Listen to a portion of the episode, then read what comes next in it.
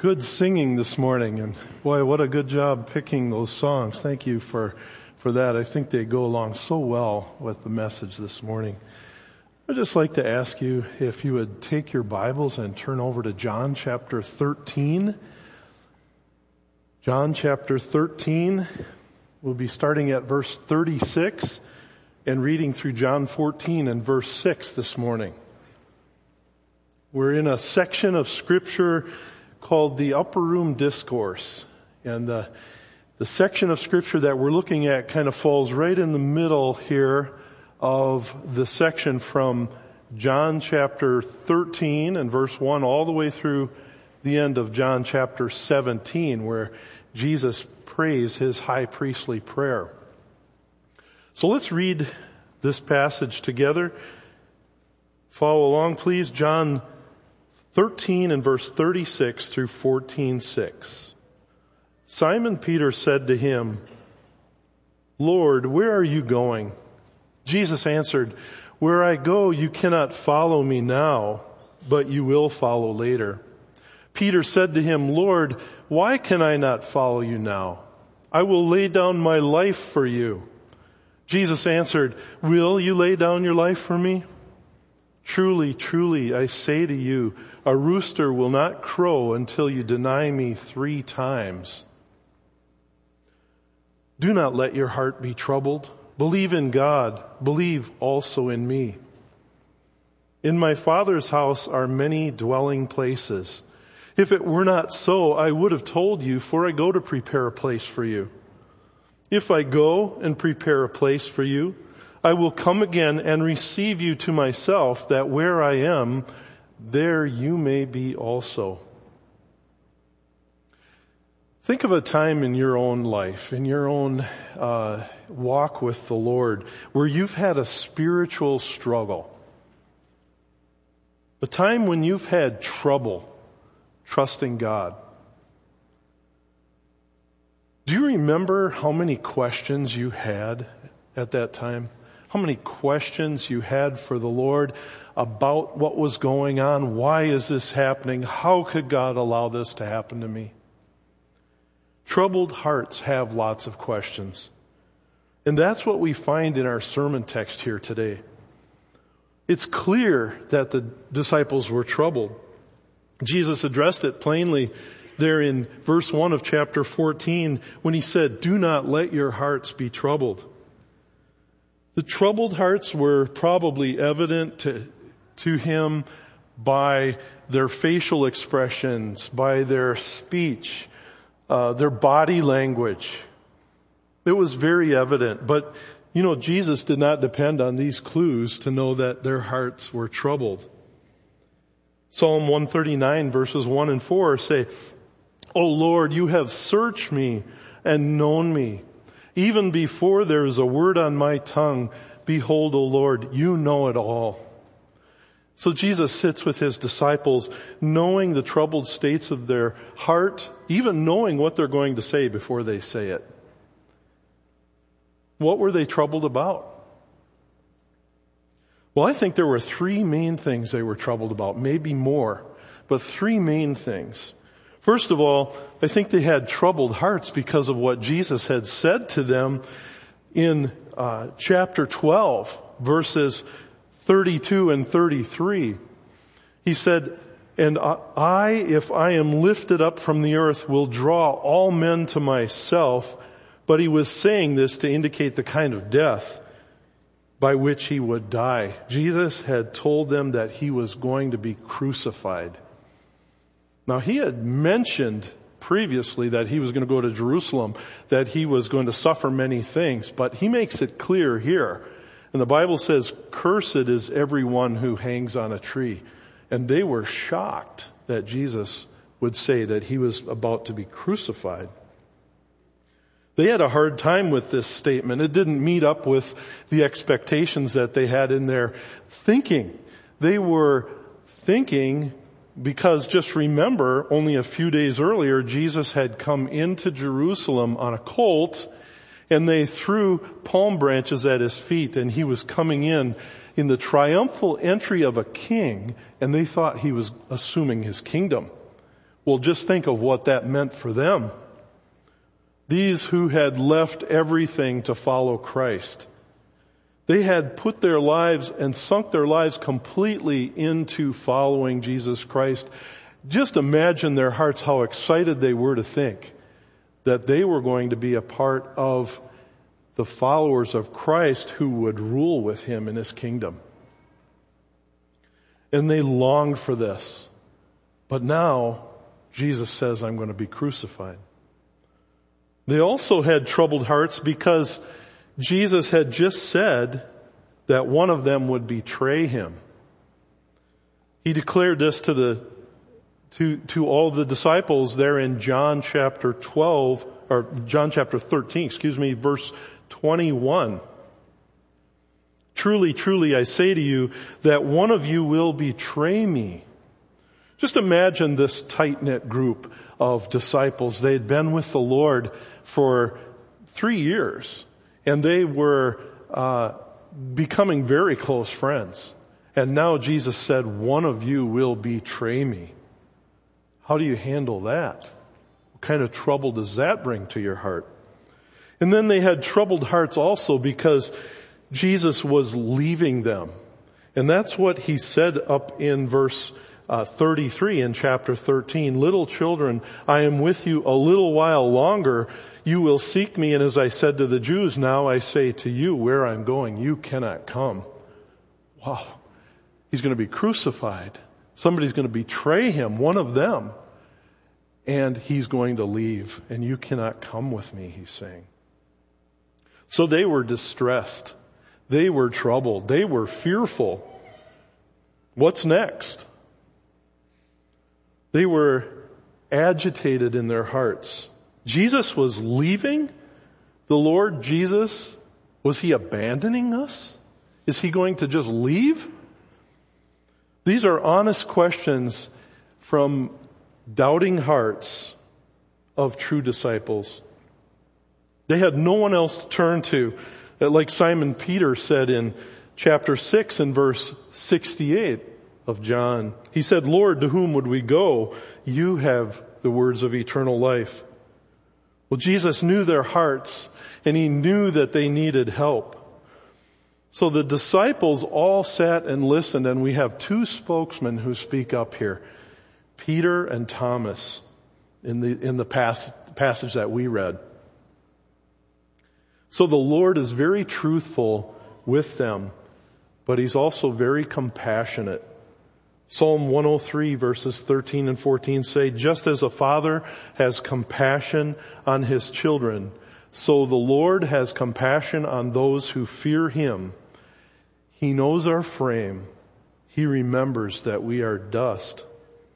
So Jesus here offers assurances about the future so that they can cling to these assurances in these troubled times. Beloved, I want to share with you this morning the three assurances from Jesus so that your heart also will not be troubled about the future. Because I believe Jesus brings to them great hope in this passage. How would you describe Peter? If we were to think about Peter, we would probably say, well, he was a leader. He was confident he was a very passionate man. But we would also probably say, yeah, he was a little bit impetuous. He was sometimes very self-willed. And that kind of hits home to me sometimes about how I am. Maybe it does to you as well.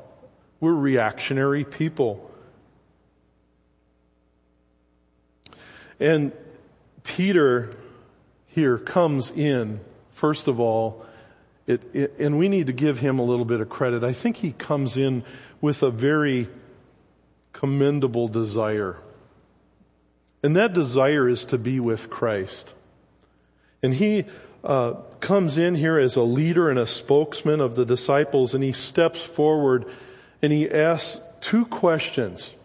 One is in verse 36 and one's in verse 37. First of all, he asks, where are you going? Jesus said, said, I'm going to leave and where I'm going, you cannot come. So he asks the first question, where are you going? And then the second question he asks is in verse 37. Why can I not follow you right now? And you just see in Peter's heart for Christ that he loved the Lord and he wanted passionately to be with Jesus Christ. But Peter and the other disciples were filled, like we are so often, with selfish desires. Think of what has occurred for them just recently. It's helpful for us when we think about it to kind of take the synoptic gospels and kind of fold them together so that we can fill in some of the gaps. But while they ate the Passover supper and, and Jesus gets up from the supper to wash their feet, to teach them servanthood to one another, to teach them love and care for one another. They were needy in this very first communion. They were needy people because they weren't serving one another. And then Jesus, then he predicted his betrayal by one of them. And that's in John 13, 21.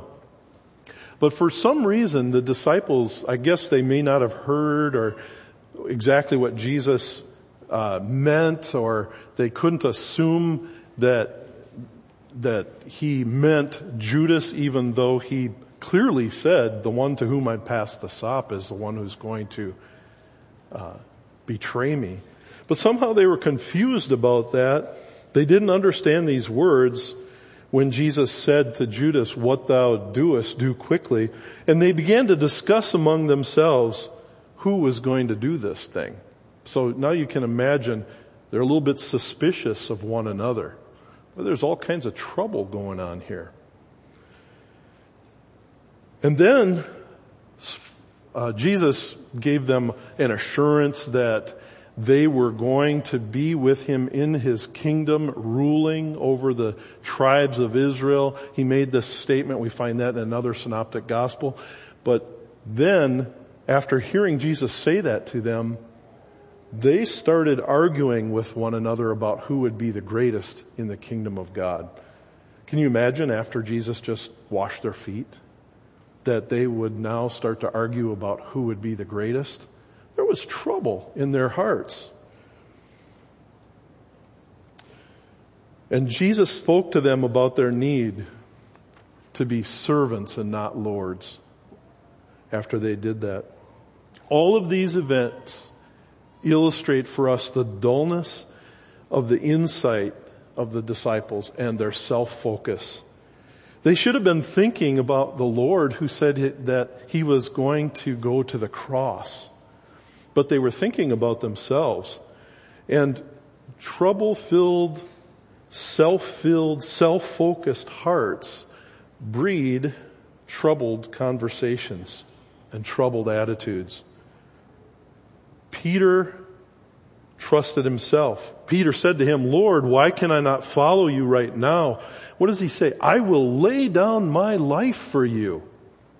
He trusted himself. He had an independent, prideful confidence. Benjamin Franklin uh, said in his autobiography, there's perhaps no one of our natural passions so hard to subdue as pride. Beat it down, stifle it, mortify it as much as one pleases, and it's still alive. Even if I could conceive that I had completely overcome pride, I would probably be proud of my humility. That's the way it is for us. It is in deep inside of the human heart. Pride. And Peter trusted his own solution. He says, I will lay down my life I will stop this. This can't happen. Well, this was kind of an ongoing thing in Peter's heart about this issue about Jesus going to die. Earlier in Jesus' ministry in Matthew 16, 21 to 23, It says, from that time, Jesus began to point out to his disciples that it was necessary for him to go to Jerusalem and to suffer many things from the elders, chief priests, and scribes, and to be killed and to be raised up on the third day. And yet, Peter took him aside and began to rebuke him. God forbid it, Lord, this shall never happen to you. But he, Jesus, turned and said to Peter, Get behind me, Satan. You are a stumbling block to me, for you're not setting your mind on God's purposes, but men's. Imagine Peter trying to set the Lord straight. Jonah had this kind of self will. The Lord told him to call um, the Ninevites to repentance, to preach to them, and what did Jonah do? He got on a ship and sailed in the opposite direction. Well, we know how that story ends. But this is the self will that we have in our own hearts. And you know, this sounds all too familiar with us. It's the way that we act we crown ourselves as the king of our own lives, don't we? We have self assurance. We have this attitude of independence, thinking that we know our own hearts better than God knows our hearts, thinking that we can solve the problems that we have. But Jesus had not taught them in this way. In John 5:30 he says, "I can do nothing on my own initiative. As I hear, I judge, and my judgment is just, because I do not seek my will, but the will of him who sent me." Peter was convinced that he would save the Lord or die trying. But Jesus made a shocking statement to Peter in verse 38. Will you lay down your life for me? Truly, truly, I say to you, a rooster will not crow until you deny me three times.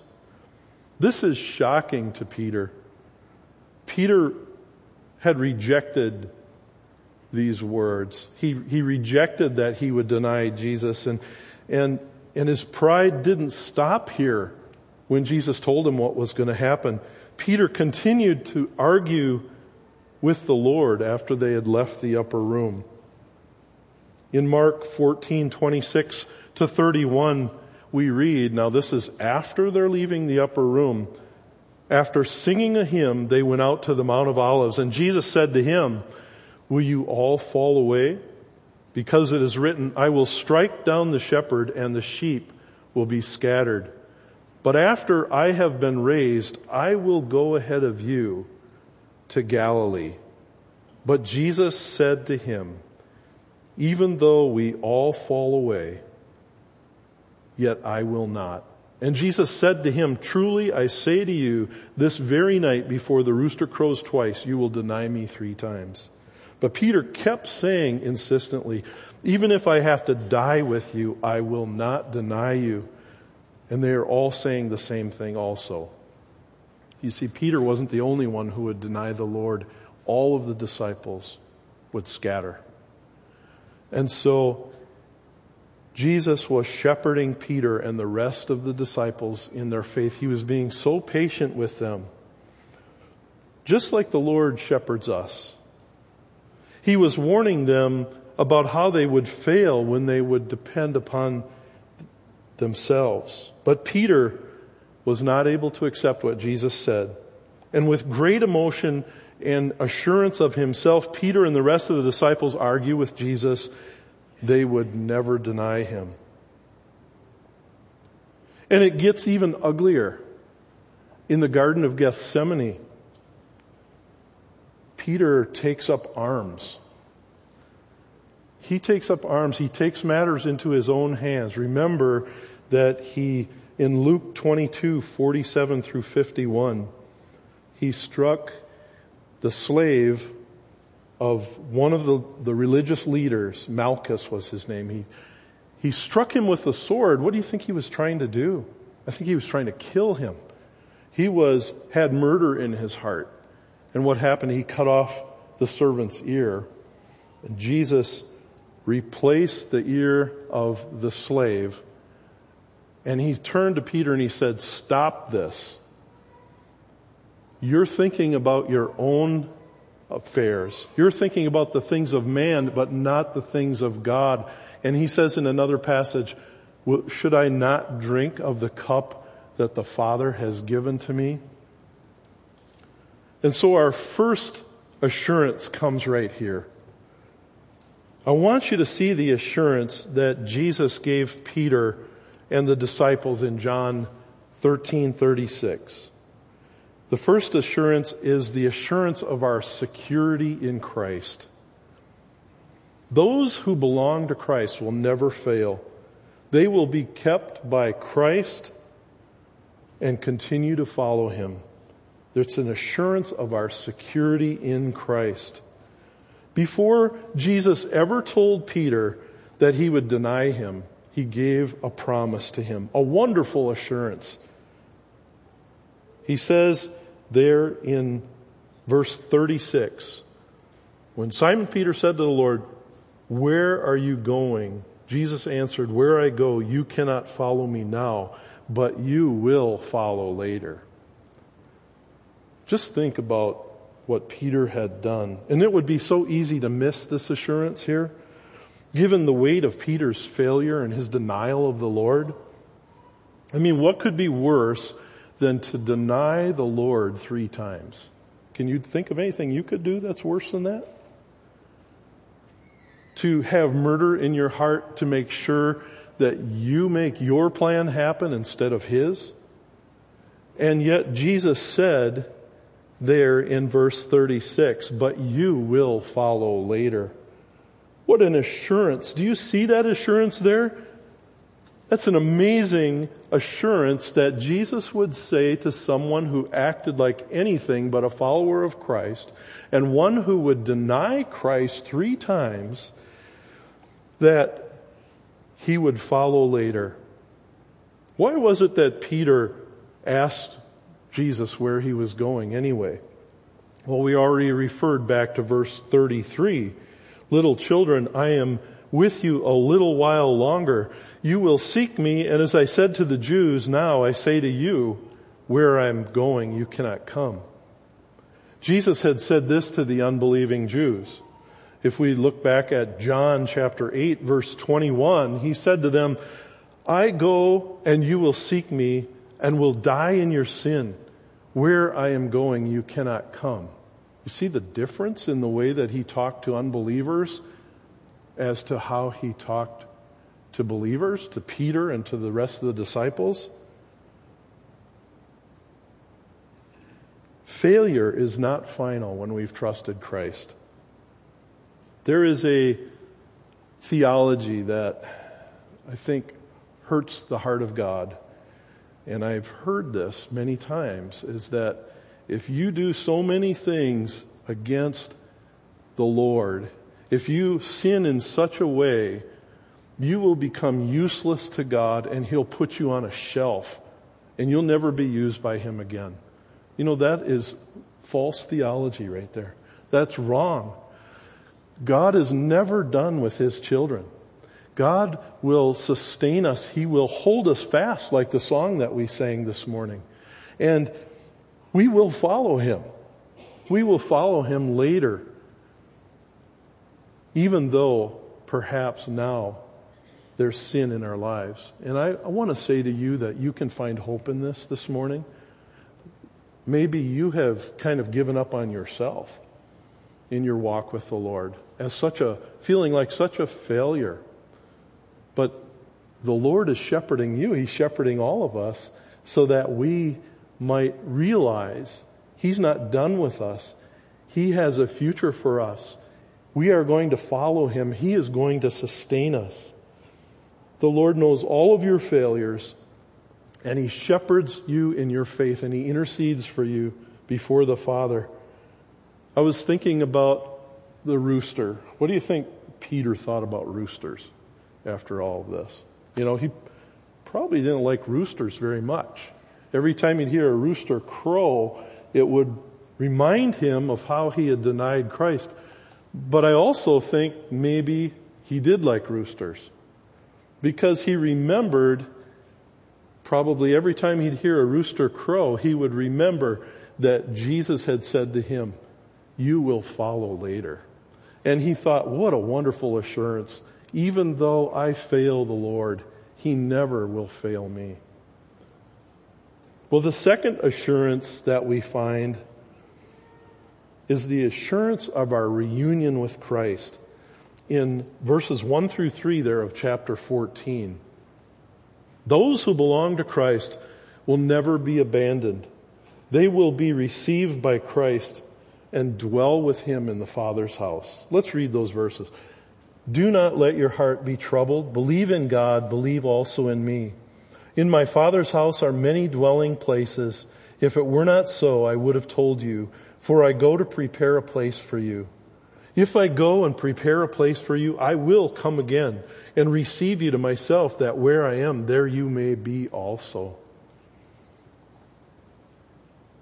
Jesus says in, in verse 1, do not let your hearts be troubled. The word troubled means to be shaken, to be stirred up. And it's interesting to see um, if, if you dig in a little bit and look back in verse um, I believe it's verse 21 of chapter 13. It says, When Jesus had said this, he became troubled in spirit and testified and said, Truly, truly, I say to you that one of you will betray me.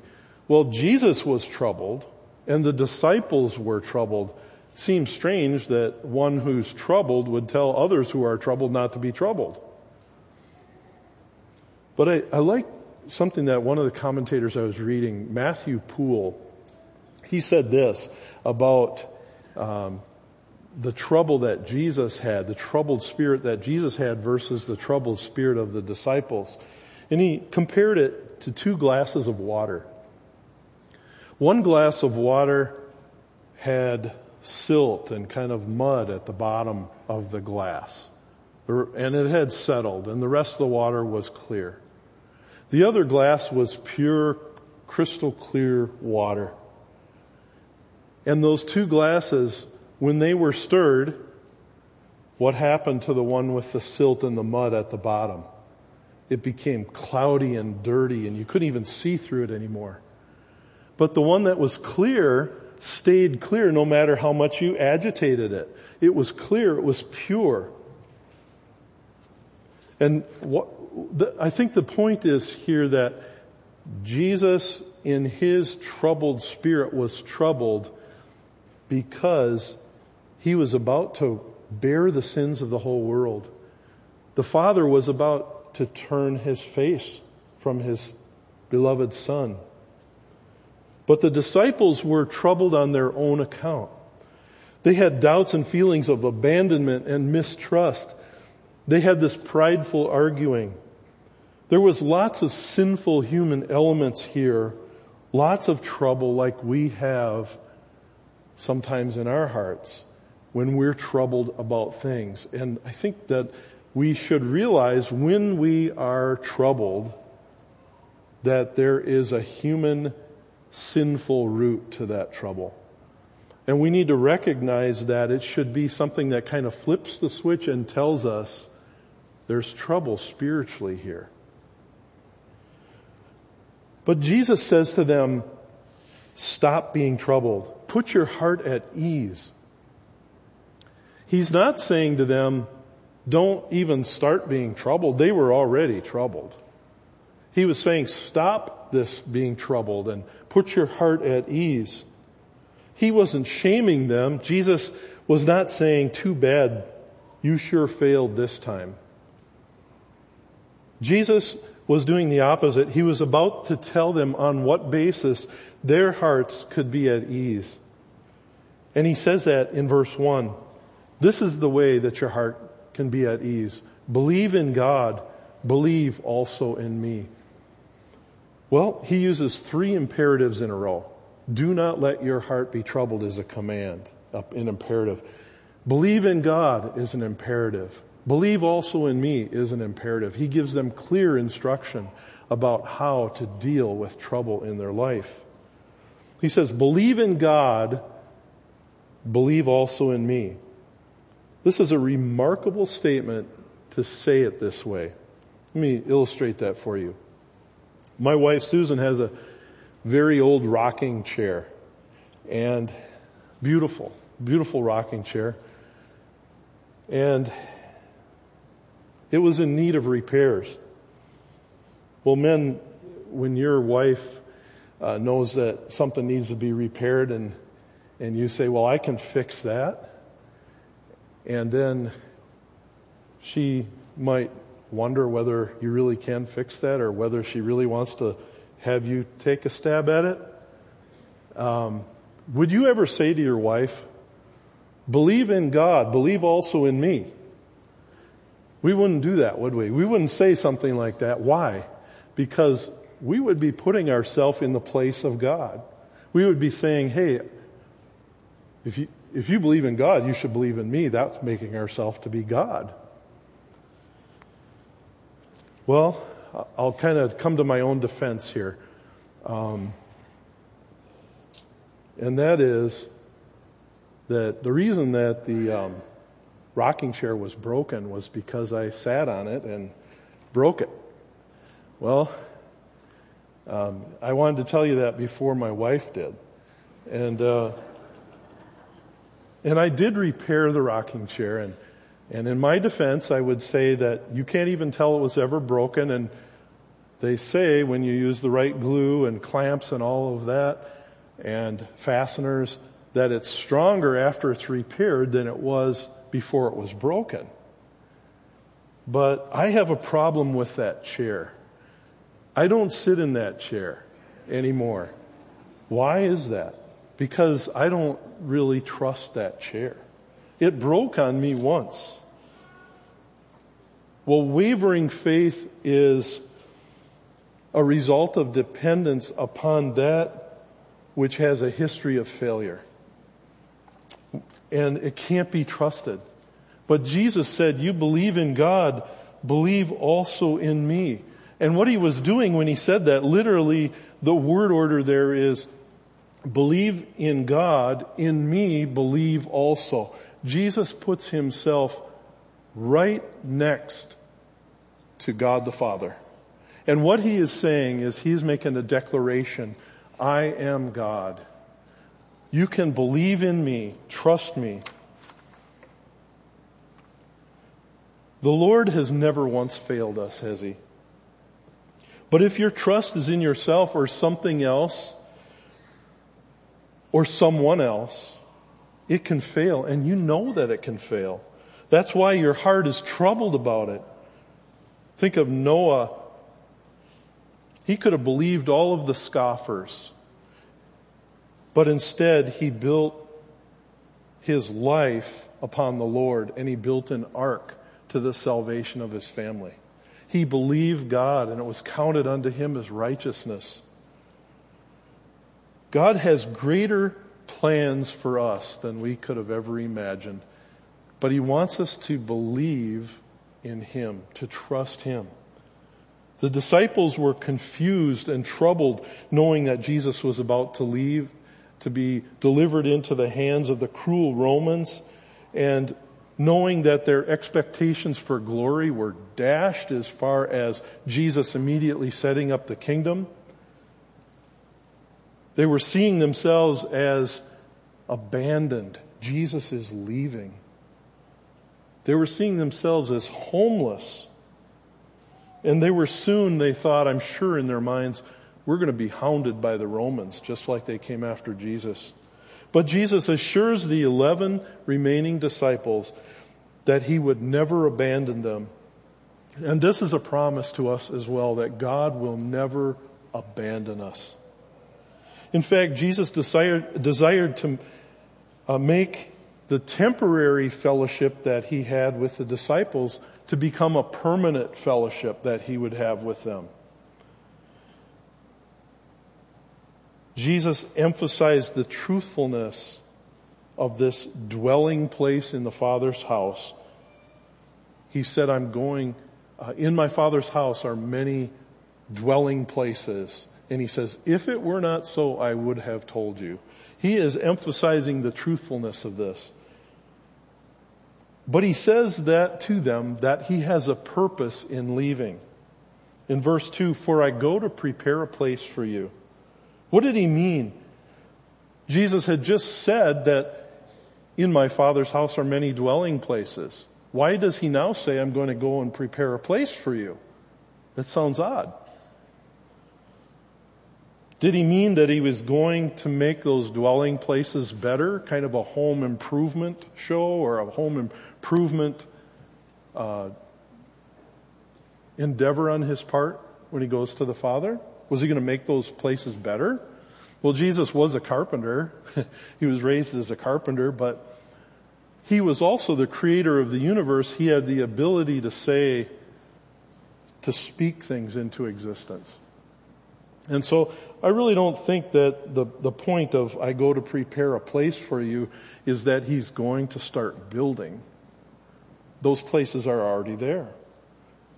I think what, that what Jesus meant by I go to prepare a place for you was that he was going to uh, take care of what was necessary to make that prepared place their home.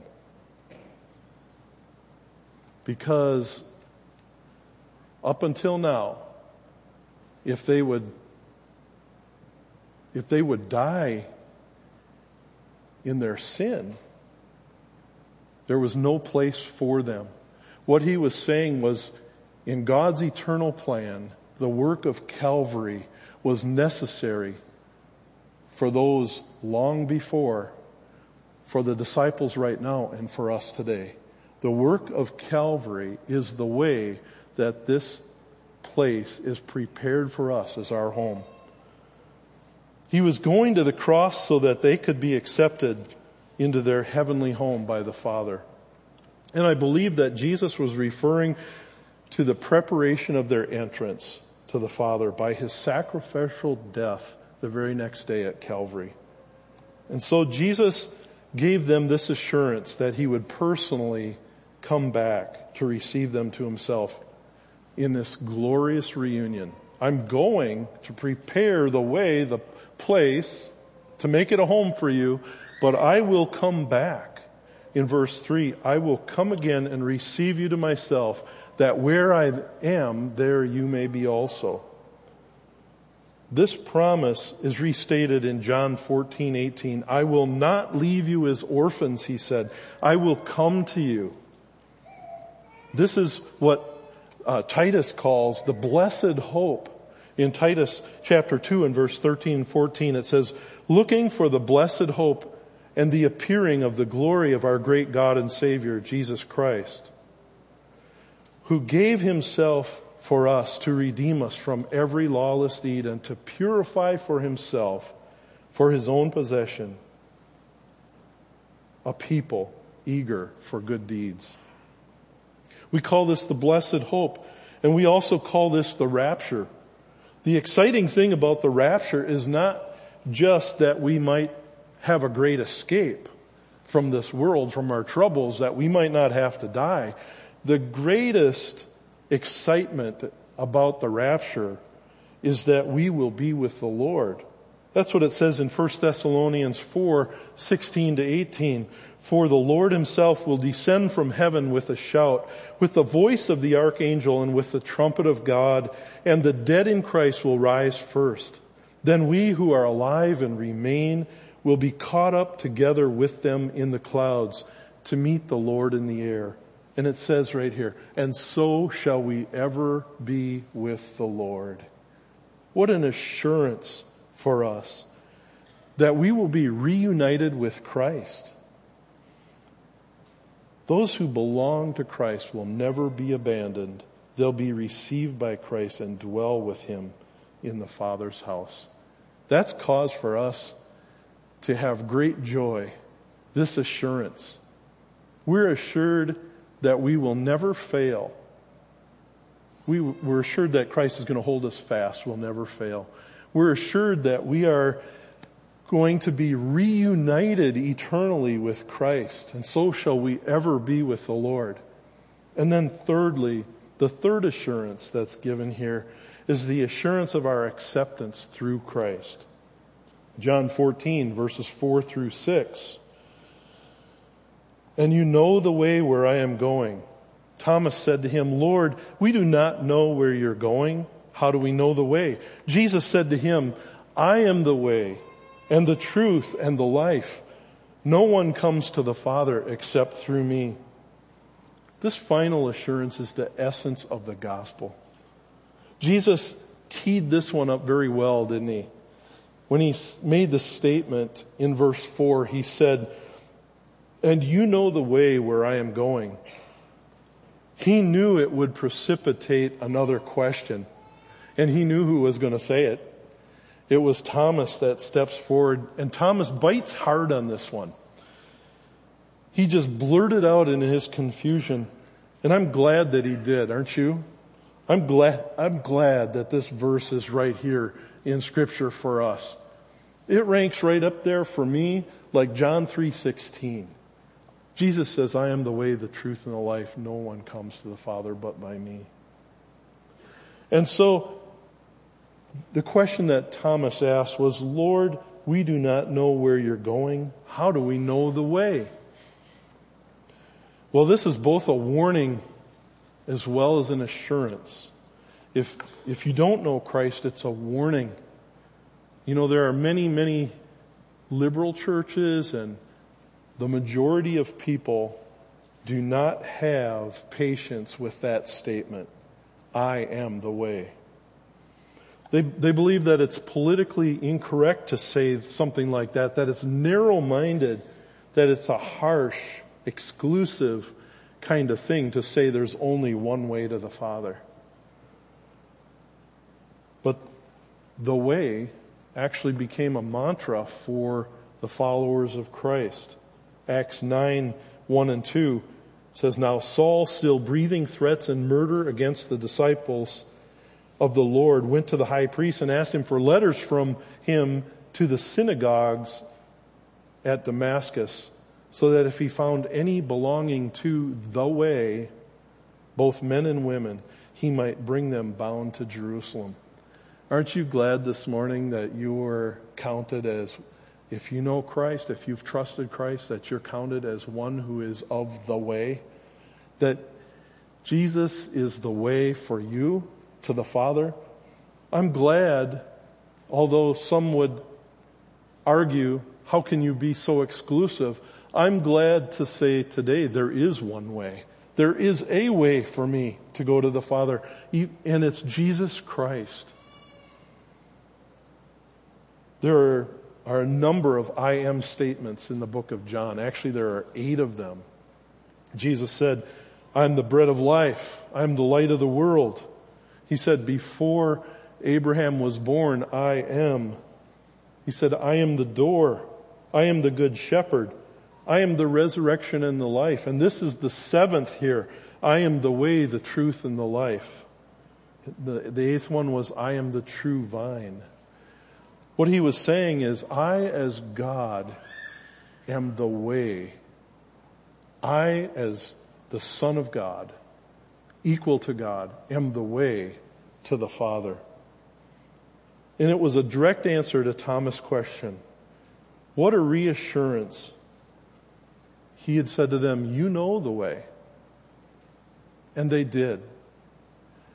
They had confessed this before, but they became confused. They became troubled in their thinking because they started thinking about themselves and their own predicament in life. They were worried not about eternal things, they were worried about themselves. What will become of us? And this is why the gospel is so important to us. Because we become self absorbed. We become focused upon things that are not of the Lord. We become focused on temporal things rather than eternal things. And we need to hear Jesus say, I am the way, the truth, and the life. No one comes to the Father but by me. Because that helps us to live lives that are focused correctly so that we can be to the glory of God in the way that we live, so that we're not doubting, so that we're not troubled, so that our minds are fixed upon the gospel. Well, Jesus says, I am the way, and then he says, I am the truth. Many people think about truth like they do beauty. Um, they say that beauty is in the eye of the beholder. Well, a lot of people think of truth that way as well. Truth is in the eye of the beholder.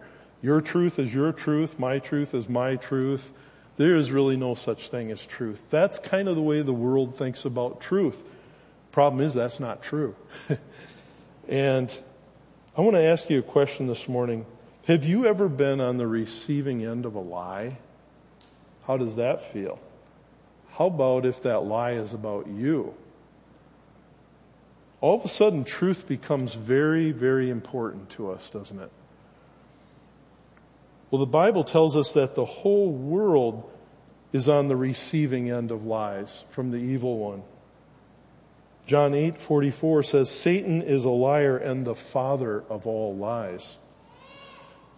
And the evil one wants to confuse the gospel.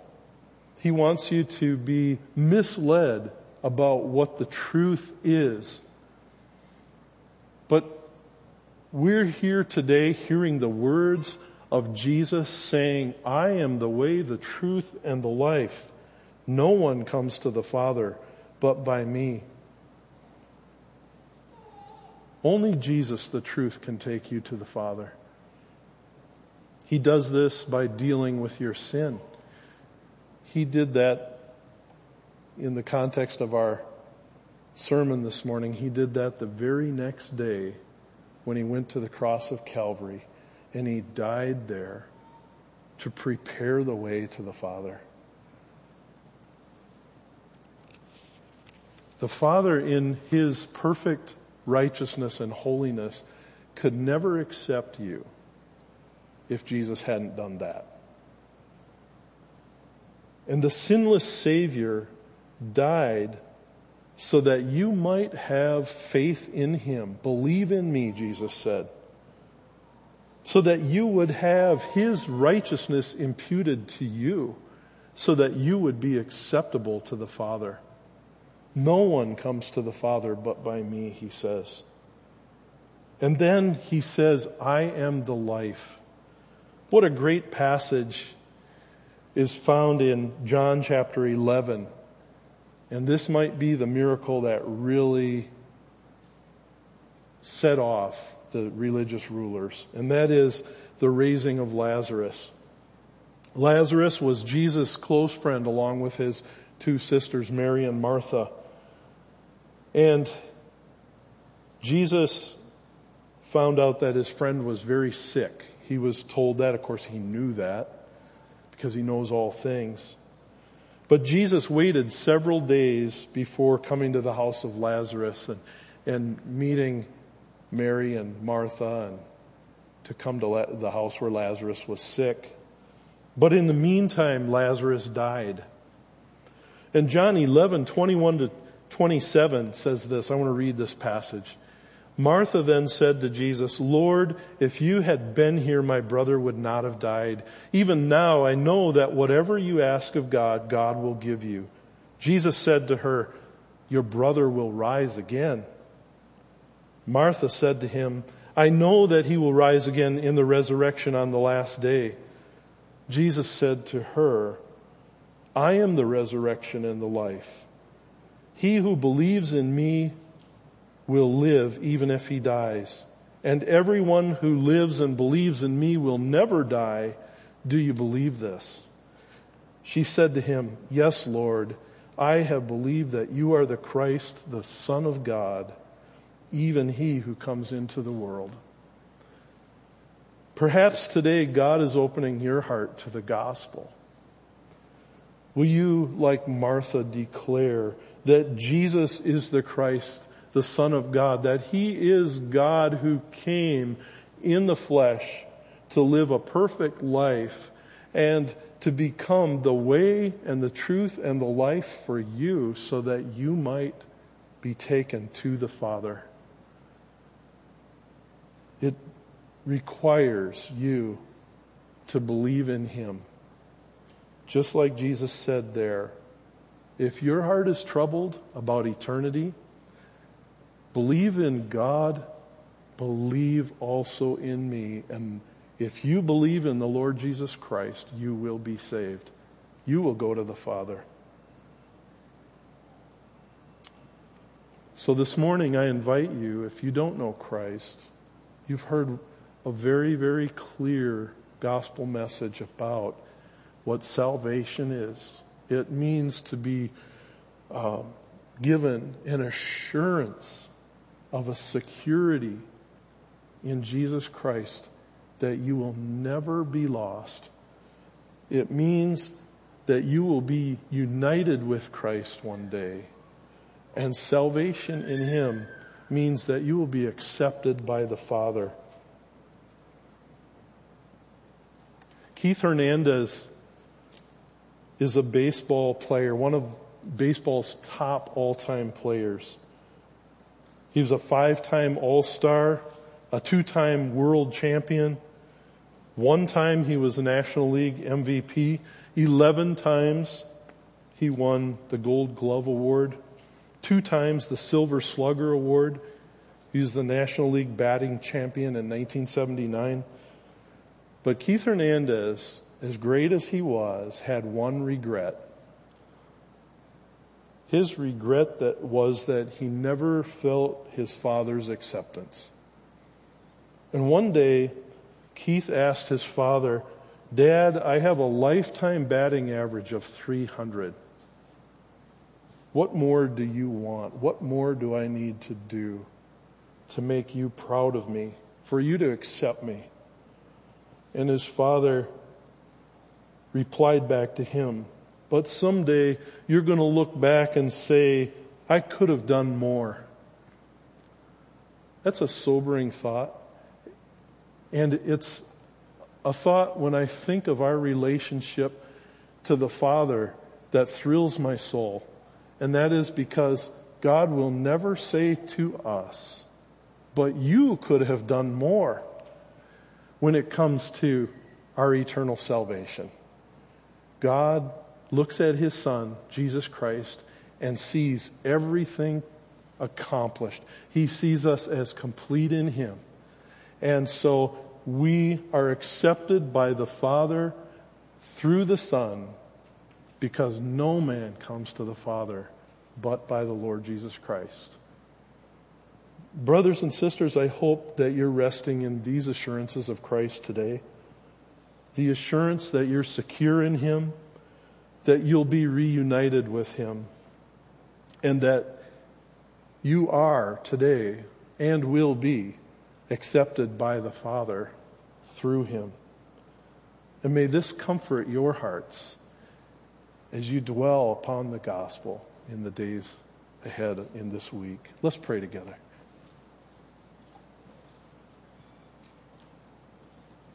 Our Father, our hearts are thrilled by the gospel.